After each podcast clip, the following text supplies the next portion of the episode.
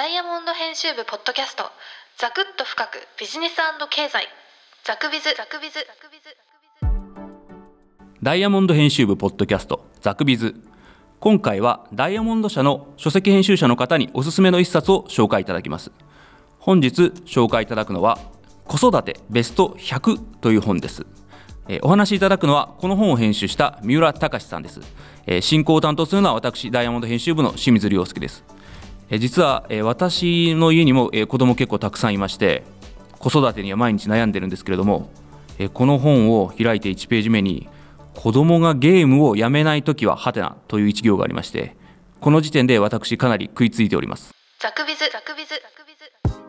三浦さんよろしくお願いします。よろしくお願いします。三浦さん私この子供がゲームをやめないときはハテナという一行にもうかなり内容に入る前に食いついてしまってるんですがえまあそこをお伺いする前にまずこの子育てベスト100という本はどのような本なんでしょうか？はいえーと、発売以来すごい売れ続けていて今16万部を超えるベストセラーになってるんですけれどもこれがちょっと、えー、革命的な本なんです。子育てで何をしてあげるといいかって、えー、古今東西いろんな人がいろんなことを言ってると思うんですけれどもこの本はそんないろんな最新情報とか最新研究とかを整理して今時点で一番信頼できる子育てのノウハウだけをぎゅっと凝縮したっていう本なんです。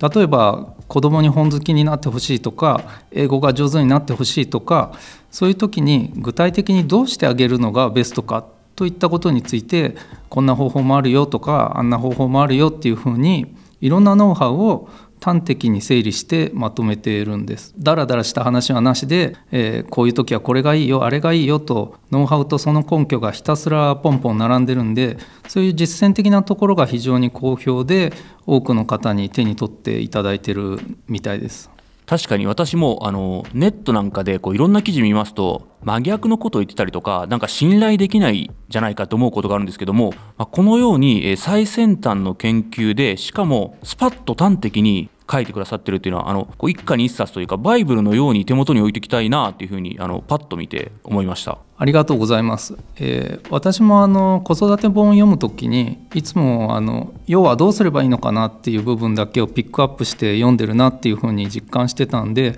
えー、ひたすら具体的なチップスだけを集めた本があったら便利だなと思って徹底的にではどうするっていうことにこだわって書いてもらったんです。三浦さんこの本の著者の加藤典子さんこの方はどういった方なんでしょうか？この方は雑誌のプレジデントファミリーとかで教育関係についてよく取材とか執筆とかをされているライターの方です。あの普通子育ての本って教育評論家ですとか塾の先生ですとか子育てで子供がすごい人になったとかそういう人しかなかなか書けないんですね。そういう肩書きがないとこちらとしてもちょっと売りにくいっていう事情があるのでなかなか本にして出すことができないんです。ですのでこの人の、えー、ライターさんっていう職業は子育て本のジャンルではかなり異色だと思うんです。ただライターさんという取材のプロフェッショナルとしてこれまですごい数のいろんなジャンルの研究者の方に取材したりすごいたくさんの資料に当たってこられていますのでだからこそ今回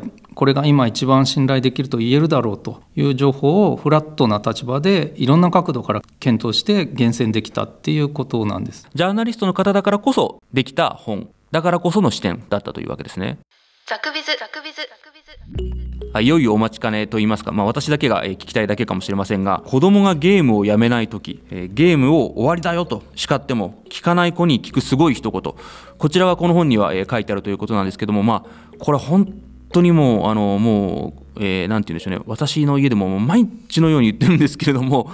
これぜひ知りたいんですけれどもどういったことが書いてあるんでしょうか？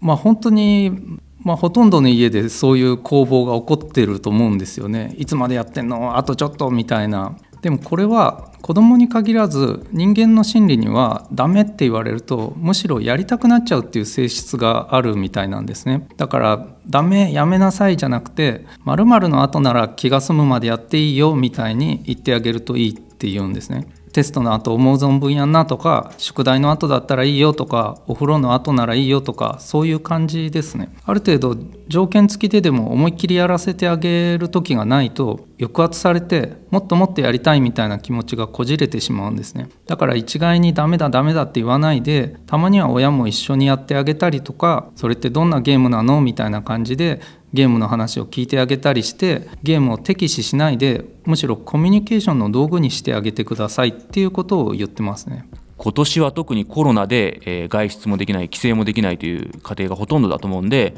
家の中でゲームばっかりお子さんがやるというのが、え全国各地で、え起こると思うんで、え今三浦さんおっしゃったこと以上のことが、えこの子育てベスト100という本には書いてありますんでぜひお手に取ってほしいんですけれども三浦さん他に、えー、特に評判が良かったような、えー、ところっていうのはありますでしょうか？あと評判が良かったのが自分の頭で考えられる子どもの親が知っている4つの習慣とは何かっていう話ですね。もちろんこれ4つ全部やりなさいっていうことじゃなくてこれはいいなっていうものをやってもらえればいいっていうことなんですけどこの本は全部そういうスタンスでこんなにいろんな方法があるから気楽にいろいろ試してあげてみてくださいねっていう本なんです。それで、えーと、自分の頭で考えられる子どもにしてあげるために、えー、大事なこと最初の1つ目は答えを教えないっていうことですね。これはどういうことかと言いますと子供ってこれなんでとかどうしてとかやたらと聞いてきますよねそれに対して大人がすぐになんとかだよって答えてしまうんではなくてなんでだと思うとか自分で考えるように促してあげるっていうことですね。2つ目が質問をさせる。これはどういうことかというと問いを抱いて考えるっていう機会をできるだけたくさん作ってあげましょう。っていうことなんです。だから子供がどうでもいいようなこと質問してきた時とかもうるせえなとかじゃなくていい質問だねみたいな池上さんみたいな感じで疑問を持つことを奨励してあげてどんどん質問しやすい環境を作ってあげてくださいと。そして自分の頭で考えられるようにしてあげるために大事なことの、えー、3つ目ですけどあえて反論をする。これはあえて子どもの言うことに反論していろんな思考を促してあげるといいよってことですね。例えば地球は丸いに決まってるよみたいなことを言い出したらそうかなそしたら地球の丸の下の人は落っこちちゃうんじゃないの？とかそんなようなことを言って考える目を育んであげるっていうことですね。最後の4つ目が、えー、自分でルールを考えさせる。あれやりなさいこれやりなさいみたいなことばっかり言ってたら子供が自分で考えなくなっちゃうんですね。言われた通りにしていればいいので。だからそうではなくて子供が宿題を忘れがちだったらじゃあどういうルールにしたら忘れないと思うって聞いてあげてじゃあ帰ってきたらすぐにやるとか自分でルールを決めさせてあげる。その方が主体性も生まれますし何でも自分の頭で考えてやるものなんだっていうそういう考え方が身についていくっていうことなんです。ザクビズザクビズ。年末年始お子さんがいらっしゃる方はこの本をぜひ手に取っていただければと思います。三浦さん今日はありがとうございました。ありがとうございました。最後までお聞きいただきありがとうございました。ダイヤモンド社の子育てベスト100という本ぜひ手に取っていただければ幸いです。ではまた